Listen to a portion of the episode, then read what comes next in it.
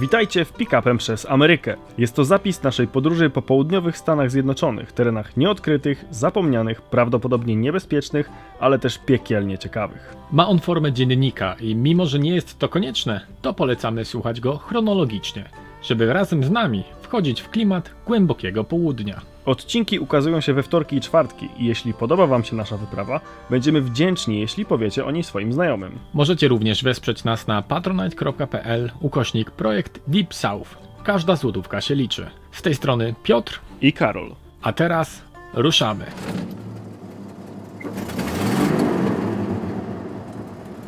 Za nami 2100 mil. Znajdujemy się w okolicach Marshall w stanie Arkansas, a naszym celem jest Harrison. Pogoda bezchmurna, temperatura 19 stopni, warunki na drodze idealne. Jeśli chcesz jeszcze głębiej wejść w klimat naszej podróży, to wesprzyj nas na patronite.pl ukośnik projekt Deep South. Dzięki temu uzyskasz dostęp do grupy na Messengerze, na której codziennie możesz zadać nam pytania dotyczące naszych przygód. Dzięki za wsparcie. Okej, okej, okej. Kolejny dzień, kolejne w sumie dwa dni, które bardzo wyczerpujące były, ale jednocześnie bardzo satysfakcjonujące.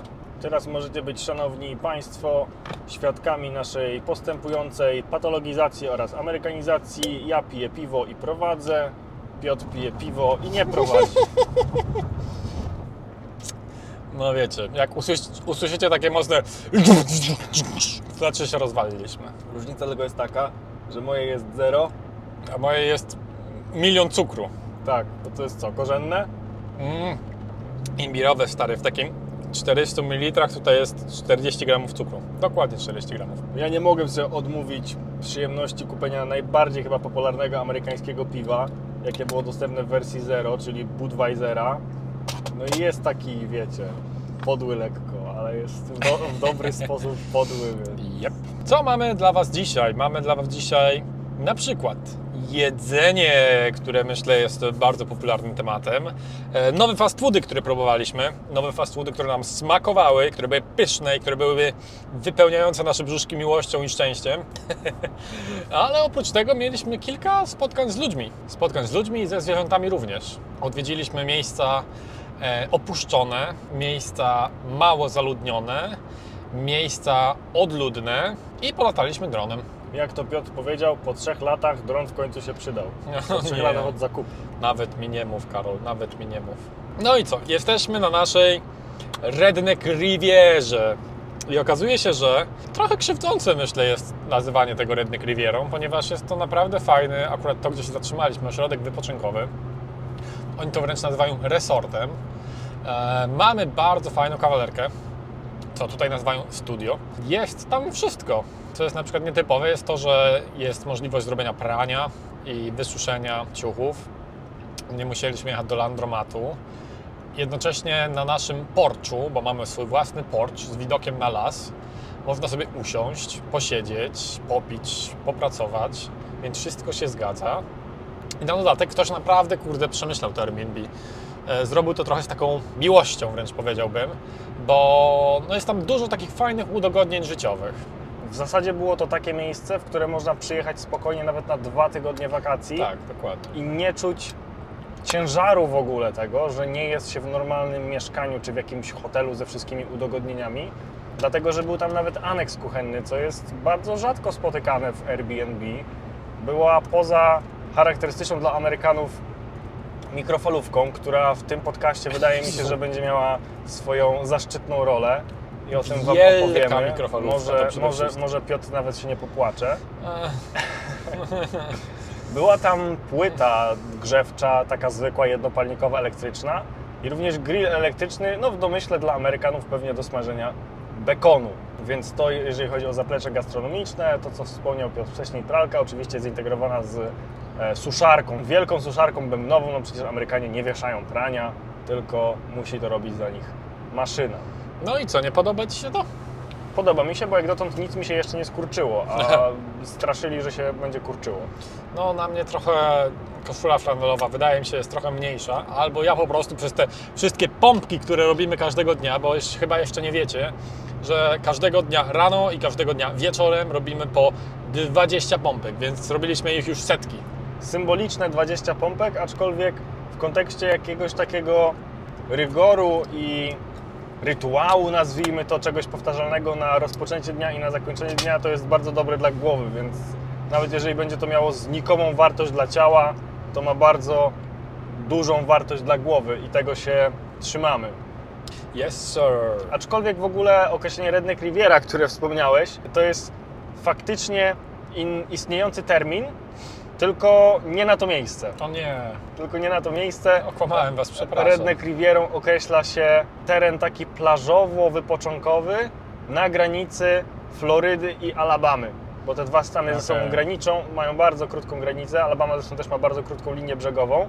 E, I tam jest właśnie Redneck Riviera, gdzie ludzie właśnie z trochę mniej zasobnymi portfelami, albo mniej zasobnymi portfelami, jeżdżą spędzać wakacje, szczególnie jeżeli są z tamtych rejonów, właśnie z Alabamy, z Georgii i tak dalej. No bo wiadomo, że Floryda, ta taka resortowa, do najtańszych nie należy. Ja właśnie sobie pomyślałem, że nigdy tak właściwie nie byłem na Mazurach. I nie jestem w stanie powiedzieć, na ile to, to, to gdzie byliśmy, było mazurowe, a na ile nie. Ja w sumie też nie byłem, więc Kurde. też nie jestem w stanie powiedzieć. W każdym razie było tam Jak tam bardzo... prawa? Prawa wolna. Świetnie. Bardzo jest tam leśnie i bardzo jest tam jeziornie, ale jednocześnie jest tam bardzo nierówno w A czy kontekście... jest masno? Mas- nie mów tak. E, Jednocześnie jest... E, jest Ochodnik. wzgórzyście. Przepraszam, ale w Stanach Chodnik, Jezu, jak rzeczywiście. sobie jeździmy, to jest hit, jak jest chodnik i to w Tak. takim miejscu, w którym normalnie chodnika by nie było. Nice. W każdym razie, nasza Redneck Riviera, e, nasza własna, wspaniała. Jest Cudowna. super, można sobie odpocząć, wypocząć e, i trochę odpocząć przede wszystkim właśnie od tych moteli różnego może, rodzaju. Może warto byłoby też powiedzieć, co to w zasadzie jest za miejsce, no bo tak mówimy Redneck Riviera, Redneck Riviera, No tak, więc w stanie Arkansas e, miejscowość nazywa się Fairfield Bay. mhm. a I, jest cał, to... I Mhm. cały ten teren wokół, czyli jeziora Ozark, czy w zasadzie Ozark. wyżyna Ozark i, i jeziora, które są na wyżynie Ozark, niesamowicie piękne. Dokładnie. Szczególnie jak już nawet, o jaka wielka flaga znowu. I tym razem nie przy wypożyczalni kamperów, Dokładnie, tylko przy... ciekawe. Szkole? Nie, Banku? Chyba banku. Bo ATM to Bank jest takim bardzo ważnym elementem tutaj z- m, krajobrazu, mam wrażenie. No bo to jest kraj, w którym się można nadal posługiwać czekami. Okej. I gotówka jest bardzo, bardzo popularna. Mm. W każdym razie jest sobie Wyżyna Ozark. Jeśli kojarzycie em, taki bardzo podobny, jak podobną nazwę serialu, który nazywa się Ozark, no to pewnie kojarzycie o co chodzi. E, to miejsce, w którym my byliśmy, było takie właśnie bardziej cywilizowane w wobec tego, co było w serialu. Raczej nie było tam, wiecie, trailer parków, jakiejś patologii, przynajmniej nie widzieliśmy, e, ludzi z bronią, ze striptizem też e, baru, co niestety, niestety, e, ale jest fajnie. Zobaczymy, jak będzie dalej. W zasadzie to Fairfield Bay, całe to osiedle czy miasteczko, to jest taka, mam wrażenie, samowystarczalna społeczność. Bo jak wjechaliśmy głębiej, żeby zobaczyć, co tam jest, a w zasadzie nie zobaczyć, co tam jest, tylko po prostu y, bez nawigacji próbowaliśmy trafić do naszego Airbnb, no to kurde, była tam siłownia, szkoła, nie, nie była szkoła. Siłownia była na pewno, Możliwe, że bib- była szkoła, biblioteka, możliwe, że szkoła nawet tam była. No w zasadzie wszystko, co jest potrzebne do życia. A jak wyjeżdżaliśmy, to pewnie później o tym więcej opowiemy, to rozmawialiśmy z panem, który tam od 20 lat mieszka. Jezu. Była to ciekawa konwersacja. W każdym razie, e, jaki był plan? Plan na dzień pierwszy z naszych tutaj dwóch opowiadanych. Było to w sumie trochę takie pocilowanie. Odpoczęcie od tego ciągłego życia w drodze, bo na przykład bardzo męc- męczące jest to, kiedy przyjeżdża się do motelu, wszystko się wrzuca do tego motelu, plecaki, walizkę, e, trzeba rozpakować część na przykład sprzętu, żeby go załadować, zgrać, wrzucić. i już rano trzeba to wszystko spakować, wrzucić do samochodu i jechać dalej. A tutaj jednak jest ten komfort, że jesteśmy w jednym miejscu przez dłuższy czas, co jest niesamowicie fajne, bo możemy po prostu mieć ten komfort w głowie.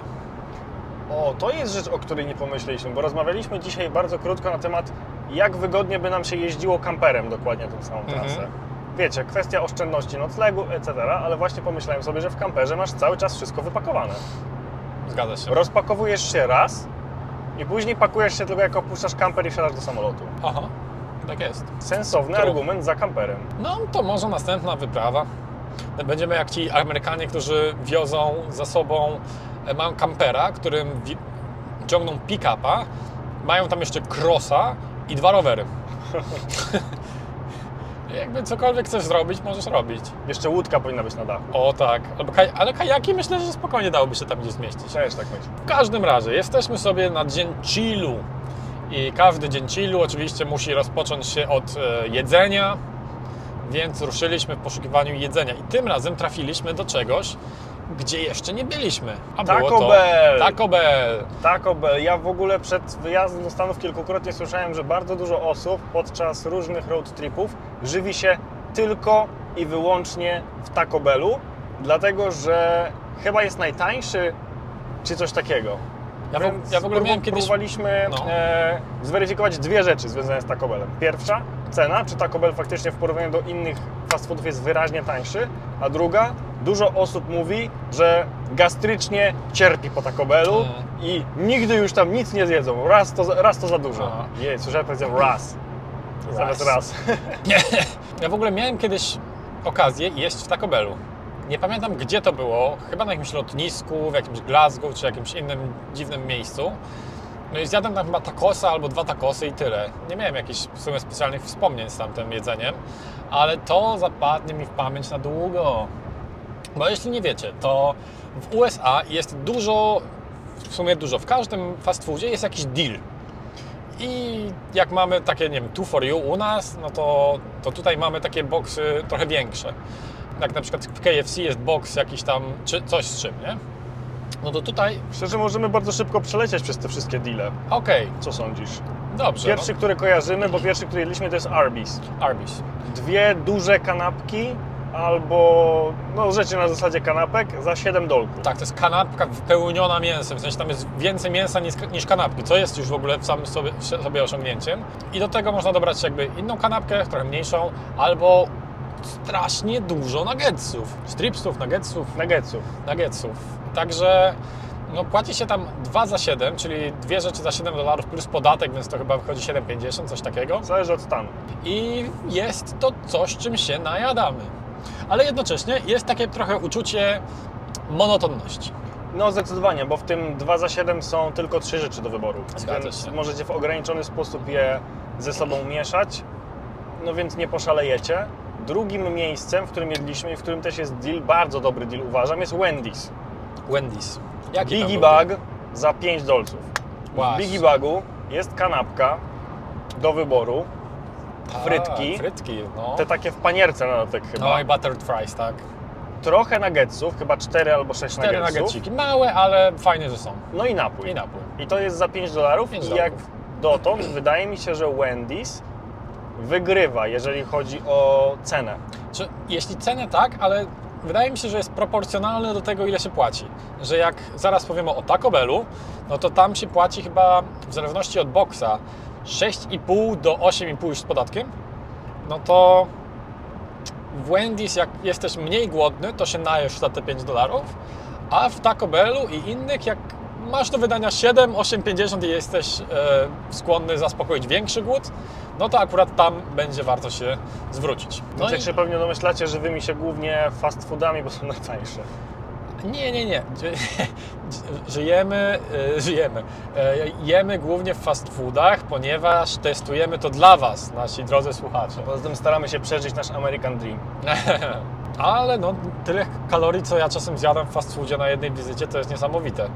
Waffle House to już w ogóle jest największa, największa rzecz.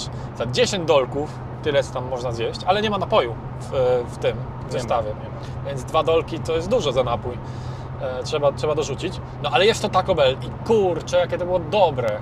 Ja wziąłem sobie ten zestaw jakiś deluxe za 8,50. Ojeju.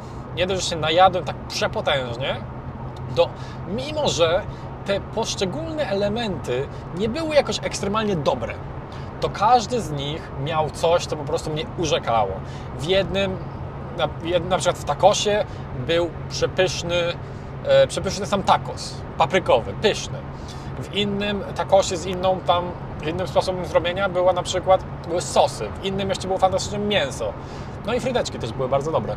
Więc Ja wszystko się tam pamiętam, że ty zgrywało. bo w ogóle, jak pamiętacie może z wcześniejszego podcastu, moment, w którym Piotr spróbował beef jerky, które kupiliśmy w Walmarcie Aha. i był absolutnie zachwycony w niebo wzięty i był przeszczęśliwy.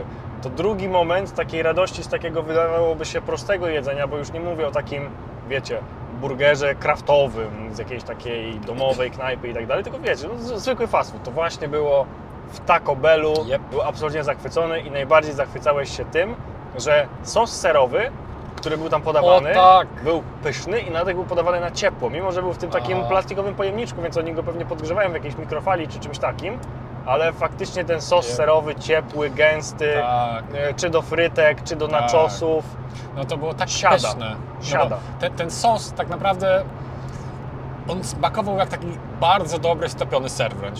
tak, W sensie bardzo ten sos był zrobiony z sera i to było czuć. Albo ktoś bardzo dobrze znalazł sztuczne zamienniki, żeby tak to, żeby tak to smakowało, ale było przepyszne. Jak to nasz Dawid lubi cytować, bodaj Bismarcka, człowiek nie powinien wiedzieć, jak robi się kiełbasę i politykę. No właśnie. Więc no właśnie. Nie zastanawiamy się, jak ten sos był zrobiony, cieszymy się tym, że był pyszny.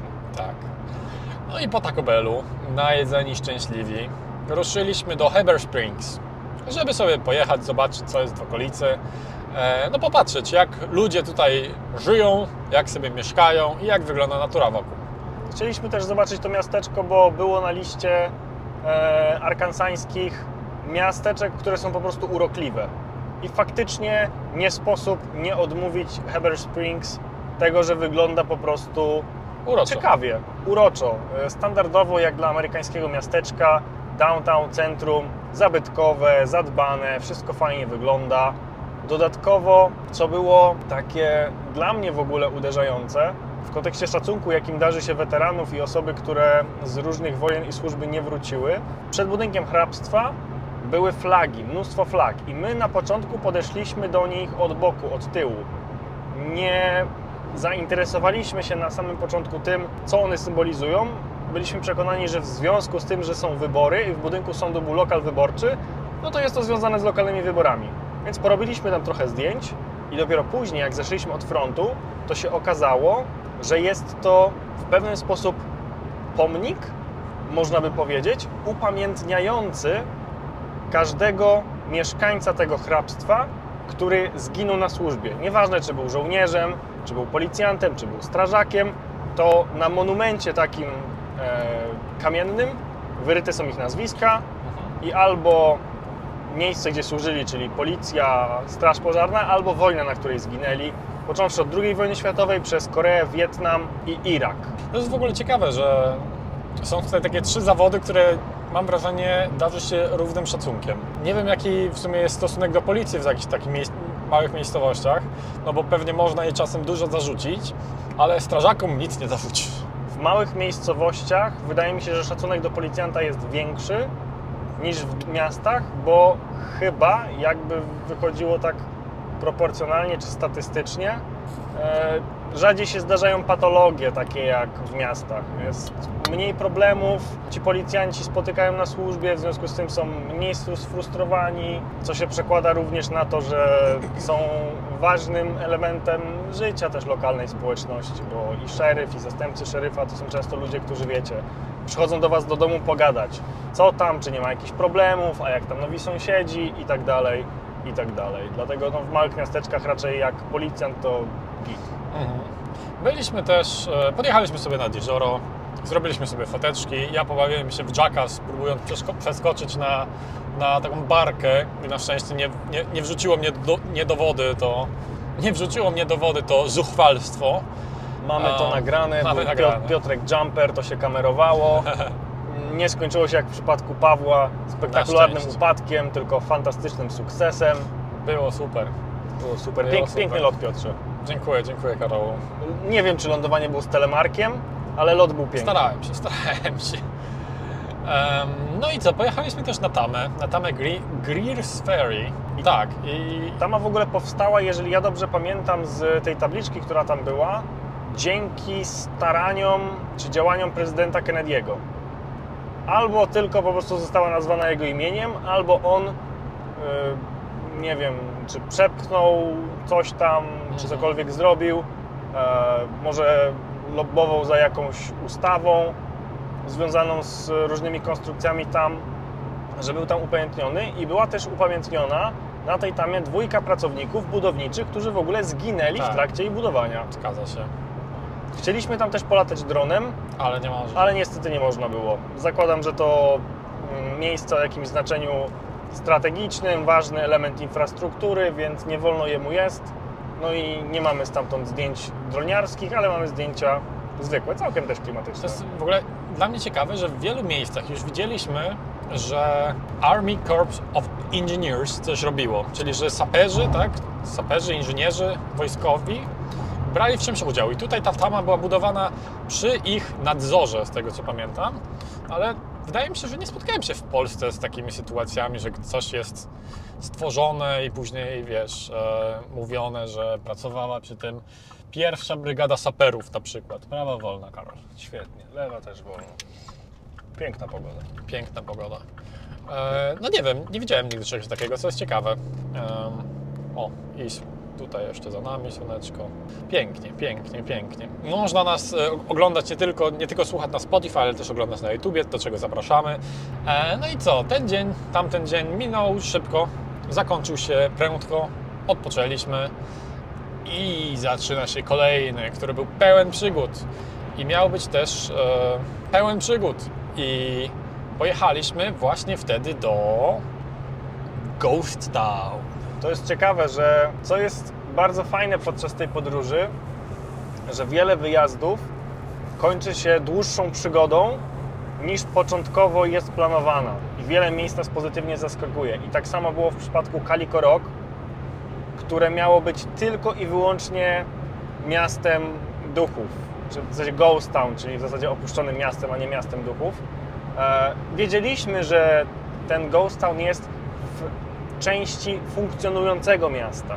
Jak najbardziej. Dlatego też założyliśmy sobie, że porozmawiamy sobie z mieszkańcami o historii tego, dlaczego tak się stało i faktycznie tak było, ale na tym się podróż nie zakończyła, czy przygoda się na tym nie zakończyła, co jest super. Mnie zawsze to cieszy, jak się tak pozytywnie zaskakuje. No więc wjeżdżamy do Calico Rock, bardzo mała miejscowość, nie wiem ile tam osób mieszkało, z 300? 300, 350 może? Jakoś tak. I poszliśmy do Centrum Informacji Turystycznej, Visitors Center, które okazało się też lokalnym muzeum. Mówimy, w jakim celu przyjechaliśmy. Od razu oczywiście zawołana została dyrektorka muzeum, żeby nas oprowadzić.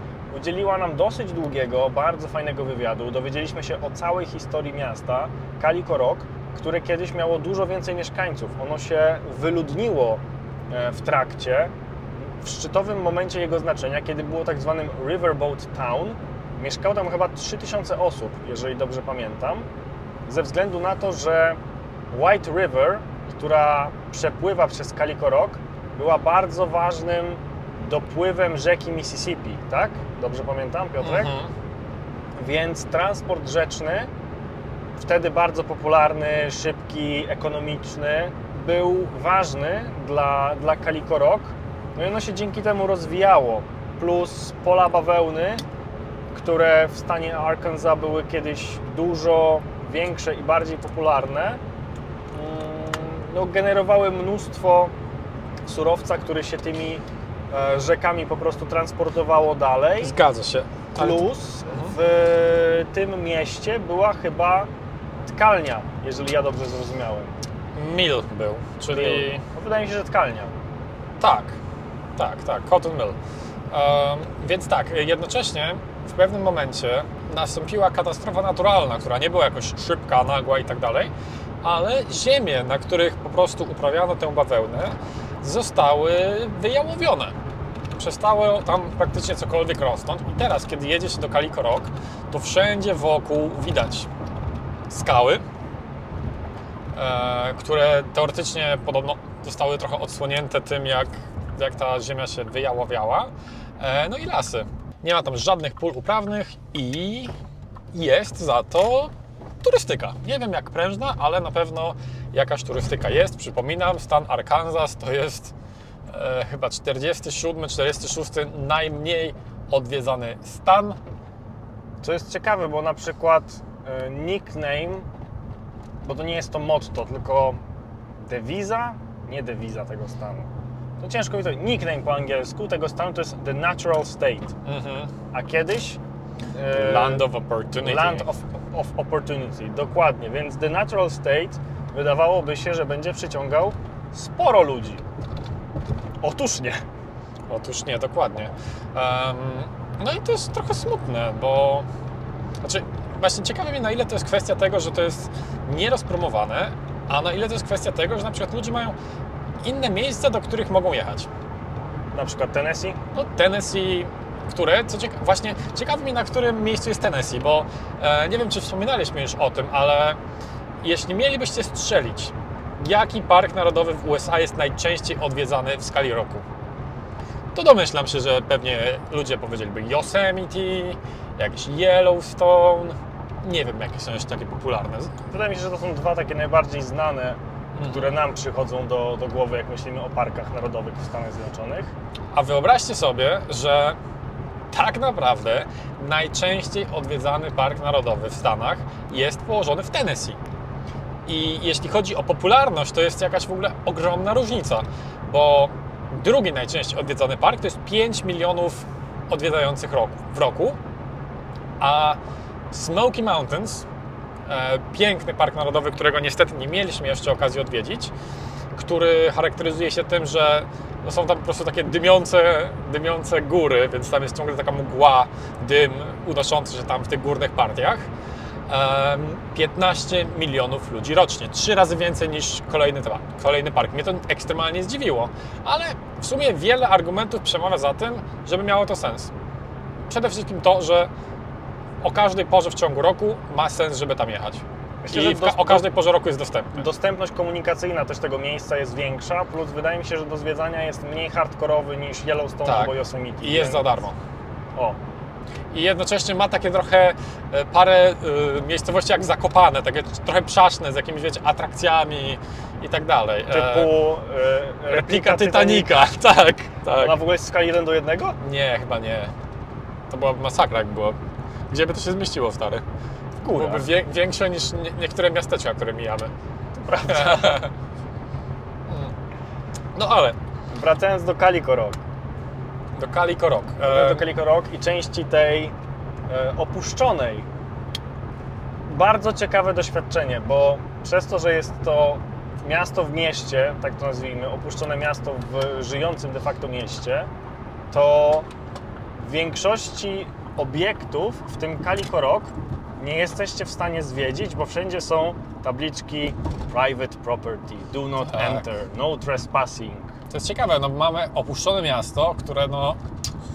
Gdzie jest to opuszczone, opuszczenie, nie? No tak i jednocześnie e, zawsze sobie mówię, że muszę to sprawdzić, ale dowiedzieliśmy się, że właśnie w Tennessee, kiedy wchodzi się na private property i jest napisane, że zakaz wchodzenia, no trespassing, to mogą legalnie do Was strzelać.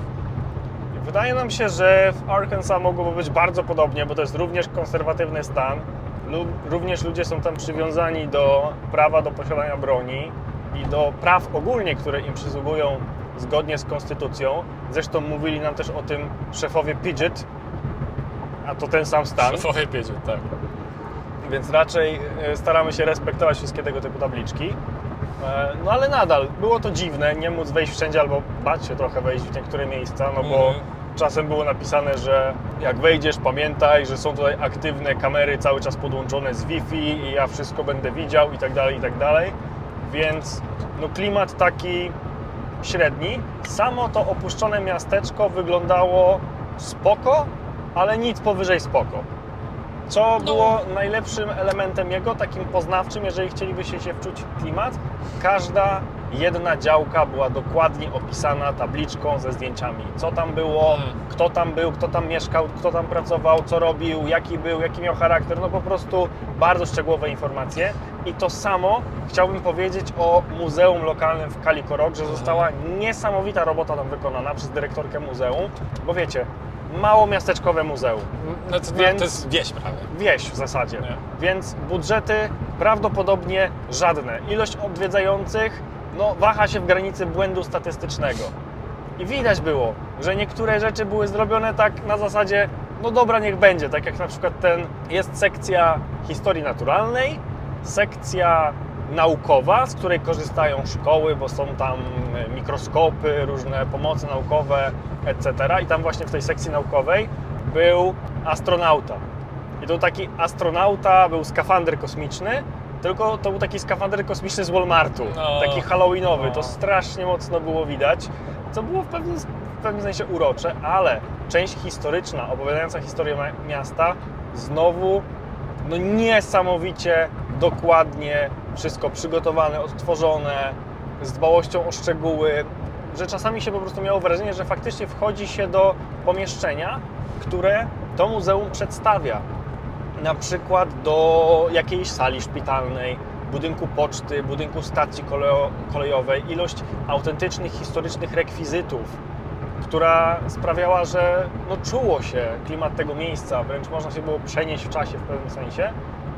No, bardzo mi się to podobało i Tak. Było to z sercem zrobione. Mimo, że z zasobami pewnie niezbyt dużymi. No i właśnie mimo tych prawdopodobnie niskich zasobów, to dla mnie szokujący był efekt. Szokująco Mhm. dobry. Tak, tak, tak. E, No i znaleźliśmy też się w jednym pokoju przypadkowo w tym muzeum z emerytami, którzy sobie pogadali, w sumie z Tobą głównie. Też fajna konwersacja, też takie ciekawe. Bardzo fajna, bo Państwo w ogóle e, wychowali się w Kalikorok. Obecnie mieszkają trochę wyżej, w innym stanie, ale mieli dużo takich ciekawych historii z młodości. E, Starszy pan, z którym rozmawiałem, mówił o tym, jak w 72 albo w 71 dostał powołanie do wojska, a wtedy, jak nie wiecie, to była jeszcze, trwała jeszcze wojna w Wietnamie, ale przez jakieś chyba problemy zdrowotne albo fakt, że był studentem, udało mu się no, ominąć e, tak. wysłanie, wysłanie do Wietnamu, aczkolwiek mówił, że wtedy pracował właśnie przy produkcji chyba tkanin, coś związanego z e, przetwarzaniem bawełny i opowiadał, że pamięta jak ogromne ilości bawełny były wysyłane Tak. do Wietnamu. Zakładam, że po prostu na potrzeby nie wiem, czy produkcji opatrunków, czy, czy mundurów, etc. No i cała ta rozmowa ogólnie obfitowała w dużo takich lokalnych smaczków. I właśnie fajne jest to, że na tym się nie skończyła nasza wizyta, na, na tym Ghost Town oraz na muzeum, tylko zostaliśmy poinstruowani, że blisko jest bardzo ciekawy punkt widokowy, na którym, uwaga, można zobaczyć orły, które e, Polują. pikują w dół w stronę rzeki, chwytają rybę i no sobie tam odfruwają. Więc i wtedy my stoimy sobie na klifie i widzimy to wszystko pięknie z góry. I oczywiście możemy to nagrać i tak dalej, i tak dalej. No i pojechaliśmy na ten punkt widokowy. Co ciekawe, prowadziła nas tam droga szutrowa. Taka nasza pierwsza droga szutrowa. Pierwszy offroad, jak to powiedziałem. Jednocześnie chyba podjęliśmy taką decyzję, że nie myjemy naszego pick-upa aż do momentu, kiedy musimy go oddać, żeby zobaczyć, jak bardzo się ubrudzi przez te dwa, półtorej miesiąca. Jedyny element, który podlegać będzie myciu, to przednia szyba ze względów bezpieczeństwa. Em, No i jedziemy sobie na ten punkt widokowy i kurde, jest to naprawdę ładne. Niestety, jak się później okazało, ptaki, którymi się zachwycaliśmy, to nie były orły, tylko to były sępy. Fail, no. Jeden z e, moich followersów na Instagramie, za co serdecznie dziękuję, powiedział, że sądząc po umaszczeniu, sposobie upierzenia i czymś tam jeszcze, są to kondory, a konkretnie prawdopodobnie sępnik czarny. No i czarł prysł. Myśleliśmy, że to wiecie, Bolt Eagle, Tak. tym bardziej, że złapałem dziada jak startował w locie, piękny, majestatyczny, no a się okazało, że A no, sępnik czarny. Choć nie, od, nie odbiera mu to piękna i majestatu, które, e, które, których byliśmy świadkami w momencie, kiedy startował do lotu. Aczkolwiek w ogóle. Ale sam... powiedziano nam, że będą orły, powiedziano nam. Tak, więc wierzyliśmy, dla nas to były orły. To były orły. Nadal to są orły. Tak. Były i są i będą. Dokładnie tak. E, Co było super, to to, że widok z klifu rozpościerał się na rzekę, która, gdyby po drugiej stronie też był klif, no to mielibyśmy taki, taką rzekę w kanionie. Tak. Więc w ogóle bardzo fajny klimat, szczególnie jeżeli te ptaki by tam krążyły. Drugi brzeg rzeki akurat był e, no taki gładki, gładkim, lekkim zboczem, był pokrytym e, lasem, ale co było super, że rzeka ta nie była prosta, tylko była zakręcona i jeszcze ten mocno skalisty klif no, robił fenomenalne wrażenie, więc jeżeli kiedyś będziecie się wybierali śladami projektu Deep South, to serdecznie polecamy w Calico Rock znaleźć punkt widokowy. W Vit- Visitors Center Was pokierują, dostaniecie taką oldschoolową ulotkę z bardzo fajnymi wskazówkami nawigacyjnymi typu jedźcie dwie mile jakąś tam drogą, skręćcie w Tak. prawo za kościołem New Hope Church, później dojedziecie do dużych głazów i przy dużych głazów trzeba zaparkować i Tak. kawałek podejść. Tak, i ta mapa, która była tam w ogóle, to akurat chyba była mapa miasta, była wydrukowana w takich pikselach, że tekst, który tam był na tej mapie, nie był widoczny w ogóle. To było, to było absolutnie absurdalne, ale też na swój sposób Urocze. urocze. No. Um, I co mamy dalej? Mamy oczywiście kontynuację epopei polaroidowej. Podjęliśmy trzy próby zrobienia zdjęcia polaroidem. Jedno wyszło spoko, drugie miałem wrażenie, że jest totalnie przepalone i muszę zmienić ustawienia aparatu, więc powtórzyłem ten sam kadr. Różnica była niewielka. Tym razem ta kaseta, którą załadowaliśmy do polaroida jest wypalona na różowo, No, ale jest tak mocno, mocno wypalona, więc zdjęcia wychodzą z takim z takim efektem jakby sztucznego instagramowego filtru vintage. taki K-pop filter. Trochę Tak tak, się kojarzy. taki, ale taki vintage K-pop. Tak. Nie może się zdecydować, czy jest bardziej vintage, czy jest No. bardziej K-pop, więc bierze najgorsze cechy obu i powstaje z tego filtr. Ale no, nadal ładne rzeczy tam wyszły. Jesteśmy mega zadowoleni. Przynajmniej ten jeden jest realnie polaroidowy, drugie są K-popowe, ale no, jakiś, tam, jakiś tam urok w tym jest. E, Tylko z tym Polaroidem jest taki problem, że nie wzięliśmy go w następne miejsce. A tak. wrócić się nie było jak, bo jadąc do Calico Rock zauważyliśmy na wzgórzu Fire Lookout Lookout, Tower. Tower. Obaj jesteśmy wielkimi fanami gry Firewatch, więc jak tylko widzimy taką wieżę, to od razu nam się zapala ogień w oczach i chcemy tam podjechać i ją zobaczyć No. z bliska. Jeżeli będzie taka możliwość, to wejść. No i oczywiście była, była taka możliwość. Obecnie wieża ta już nie funkcjonuje tak jak cała masa wież w Stanach. Część z nich w ogóle została zburzona, zdjęta i tak dalej. Tylko e, tamta przy Calico Rock jest masztem telekomunikacyjnym. Aktualnie, tak jest tak Aktualnie. używana. Znaczy nadal jest wieżą, ale na jest niej wieżą, jest maszt. tylko pe- pełni funkcję masztu. E, droga prowadząca do wieży jest zamknięta szlabanem, więc nie da się samochodem, jeżeli nie jesteście osobą uprawnioną, podjechać pod samą wieżę. Ale Acz- na, naszą logiką było, że jeśli nie ma, że człowiek też nie może wyjść, a nie tylko samochód, to możemy. Więc weszliśmy. Tak. E, spacer to chyba były dwie mile Coś takiego. około, czyli niecałe 4 km, 3,5 km. Komfortowy spacerek. Komfortowy spacerek pod górę z ładnymi widokami, Zachodzącym powoli słońcem.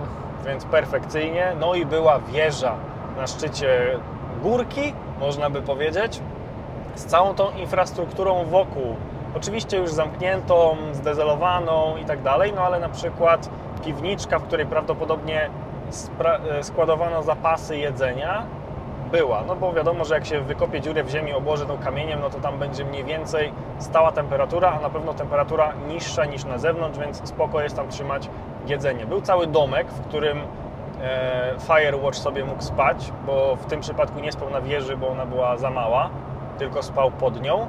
Sama wieża oczywiście, plus e, wychodek, e, studnia też, też była widoczna. Pełen zestaw. Pełen zestaw, super to wyglądało, można było zrobić świetne zdjęcia, nagrania, co zresztą powstało. Nie zapomnieliśmy na szczęście drona, Tak. więc e, fajne nagrania dronem też wyszły. Chociaż jak byliśmy na górze, to zastanawialiśmy się, jak to zrobić, bo no, wejście na górę jednak trochę trwa i trochę jest męczące, a słońce już powoli chyliło się ku zachodowi. Bardzo wysoka była w ogóle ta wieża. E, no i niestety bardzo wiało, więc Puszczanie drona było tam dość niebezpieczne tak z ręki, bo nie wiadomo było, co się dokładnie wydarzy. No pewnie nic by się nie wydarzyło, no bo jednak te drony mają bardzo dobrą odporność na wiatr, ale lepiej raczej unikać różnych przygód tego rodzaju, więc Karol miał bardzo szybki e, spacerek na dół i na górę. No i powstały super ujęcia. Wiecie, przy zachodzącym słońcu, jak sobie stoimy na tej wieży, zdjęcia samej wieży. Jest kurde coś tam naprawdę ładnego. No klimat jak w grze się zrobił. No, bo dokładnie. gra jest tak pokolorowana, jakby cały czas był zachód. Tak, dokładnie. Albo jakby cały czas był pożar. O, o, o, o, o, właśnie, właśnie, proszę bardzo. Cośmy tu odkryli. E, Buddy powiedziałby, że You just graduated Harvard. Piątka. Piątkę. Świetna przygoda.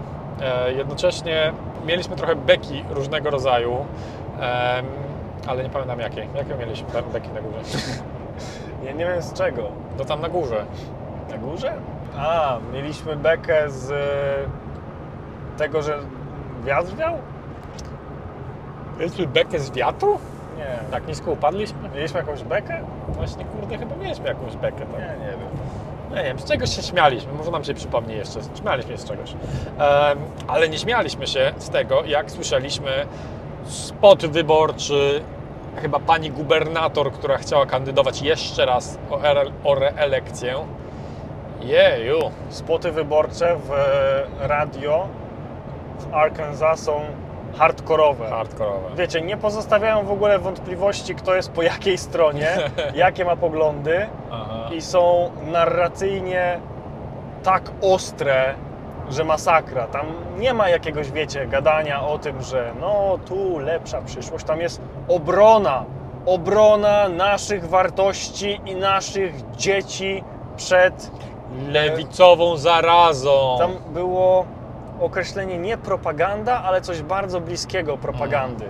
Indoktrynacja. Indoktrynacja, dokładnie, lewicowa indoktrynacja No. ludzi z innych stanów. Tam w ogóle była taka narracja prowadzona, że ludzie z zewnątrz Arkansas Tak. są jakimś w ogóle niesamowitym zagrożeniem dla kultury i społeczności mieszkańców i należy się od nich jak najbardziej odciąć, Tak. izolować Dokładnie. i chronić przed ich zgubnym wpływem.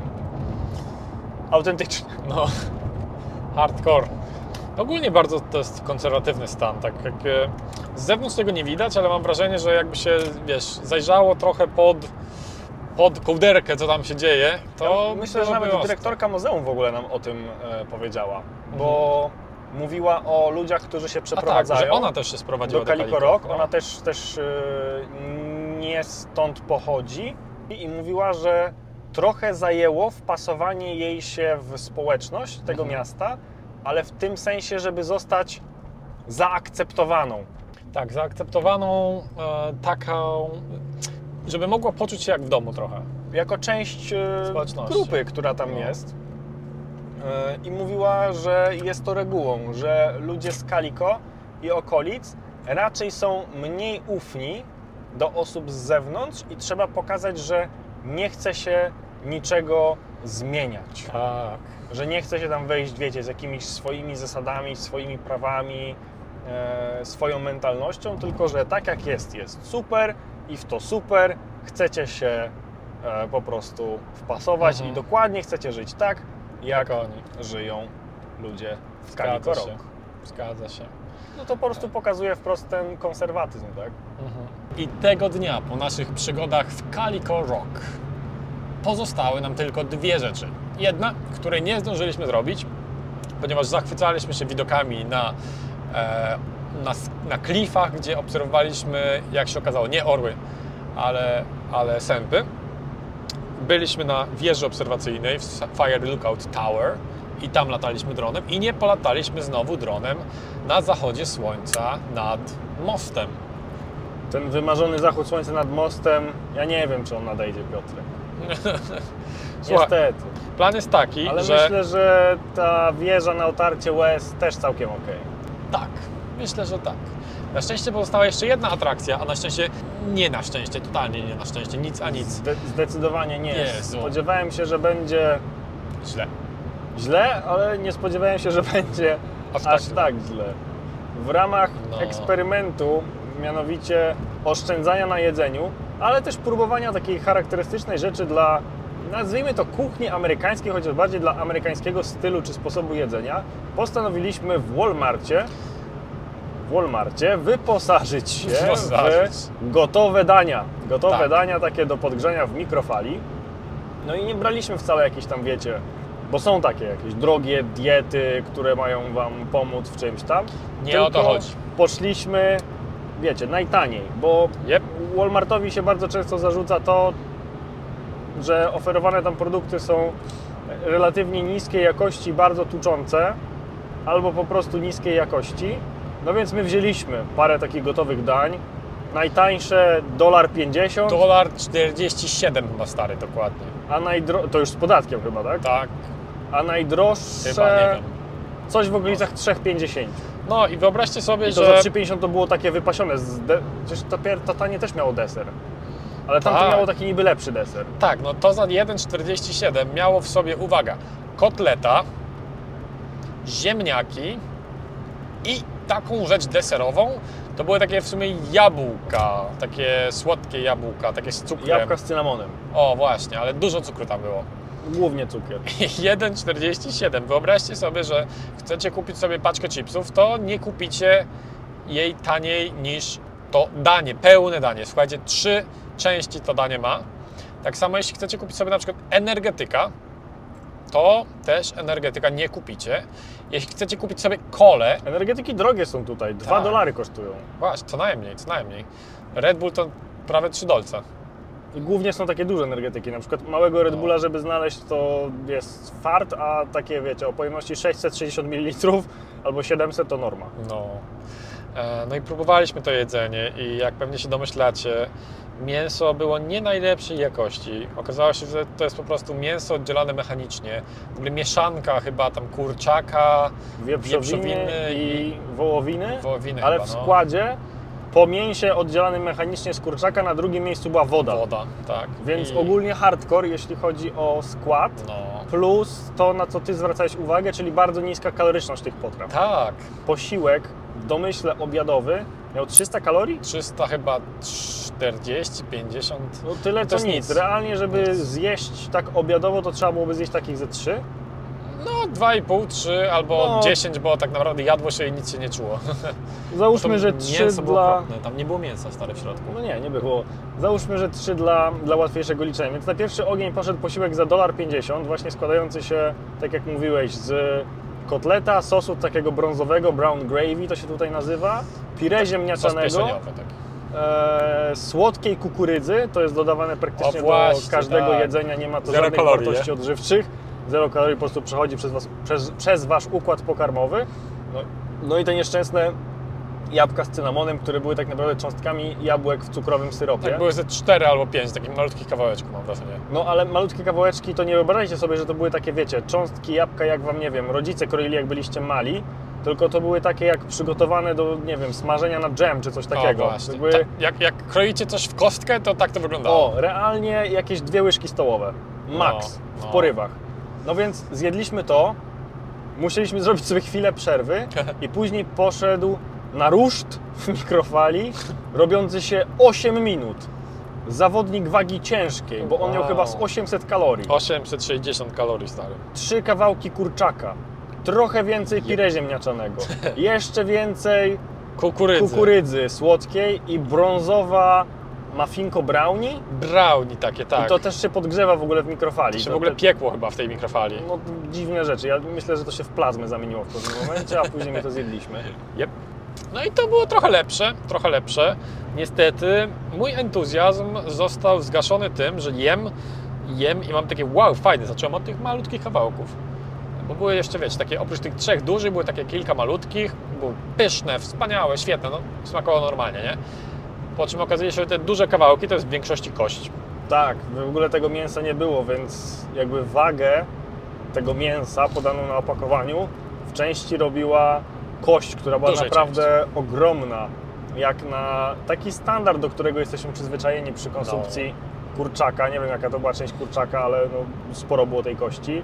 Więc rozczarowanie spore, w smaku nijakie w stronę niefajnie, No i finalnie jak sobie to człowiek policzy, że miałby w taki sposób jeść, nie mając z tego absolutnie żadnej przyjemności i musząc zjeść mnóstwo, żeby się najeść, absolutnie się to nie opłaca. Nie wiem jak bardzo mało wymagającym trzeba być, jeśli chodzi o zapotrzebowanie na jedzenie, żeby to się opłacało. Ogólnie nie polecamy. Lepiej w fast foodach Zdecydowanie. jeść. Tak. Drożej, ale lepiej. Ale Bardziej wydaje mi się, kalorycznie. że jakościowo też, mimo wszystkiego, co się myśli o fast foodach, to lepiej jeść w fast foodach niż gotowe żarcie Aha. zamrożone z Walmartu czy z jakiegokolwiek innego marketu w Stanach, bo Totalnie. no nie nadaje się to do niczego. Ale nawet Może pamiętam- źle trafiliśmy. Może, ale nie wiem, czy pamiętasz, byliśmy w jakimś sklepie i ja zwróciłem uwagę na to, jak wygląda lasagna na zdjęciu gotowa. Jezu, to w ogóle co to było? Nie mam zielonego pojęcia, to ale było? wyglądało jakby ktoś już ją raz zjadł. Bo mam wrażenie, że to po prostu jakieś inne danie, któ- na którym ktoś przypadkiem ktoś dał lasagne. Może. Nie wiem. Trochę jak są te memy z malars- malarstwem średniowiecznym. No. Chciałbym, żebyś mi narysował kota. Nam, namalował kota. Namalował co? Kota. Wiesz, jak kot wygląda? Yy, tak, tak, tak. I macie cztery takie paskudne obrazy, na przykład z kotami, które mają ludzkie twarze, Aha. albo są jakieś takie zniekształcone, nie mają żadnych proporcji i tak dalej. To myślę, że tak samo było z osobą, która była odpowiedzialna za No. design opakowań. Yy, zaprojektuj opakowanie na lasagne. Na co? Na lasagne. Wiesz, to jest lasagna, prawda? Yy, tak, tak. No i powstało to coś. No i tak oto mija kolejny dzień, kolejny z życia cud. Ja wiem, co to było. Co? Lasagna oddzielana mechanicznie. O nie. Tak, O nie. to, to, było Nie, doku- nie. to było dokładnie to. To była A, lasagna, lasagna oddzielana mechanicznie. Prosto od kości. Nie. Dobrze, wystarczy. Dziękujemy, dziękujemy Karol za Twój udział w tym podcaście. Ba- bardzo Przyjemność dobrze. po mojej stronie Bardzo smacznego. dobrze. Dziękujemy Wam bardzo w takim razie. Pamiętajcie o dwóch ważnych rzeczach. Pamiętajcie o tym, żeby ocenić nasz podcast, jeśli Wam się podoba, a jeśli Wam się nie podoba, to nie oceniajcie, ha, ha, ha, ha. tylko napiszcie nam na priv, co się nie podoba. Przede wszystkim też możecie wesprzeć nas na patronite.pl ukośnik projekt Deep South, ponieważ te pieniądze zostaną wydane na montaż, na tworzenie treści i na to, żebyście Wy więcej mogli wynieść z naszej podróży. Dziękujemy bardzo. Dziękujemy serdecznie. Ja na koniec chciałbym dodać trzecią rzecz.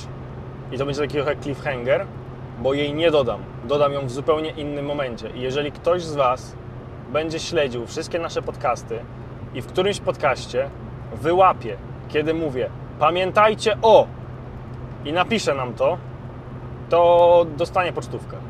O, dobre. Bardzo dobre. Dziękujemy bardzo, Piotr Karwala. Karol Majchrzak, pick-upem przez Amerykę, projekt Deep South. Yes, sir. Podoba Ci się podcast? Wesprzyj nas na patronite.pl ukośnik projekt Deep South i obserwuj na mediach społecznościowych, Instagramie, TikToku i YouTubie. Wszystkie linki znajdziesz w opisie.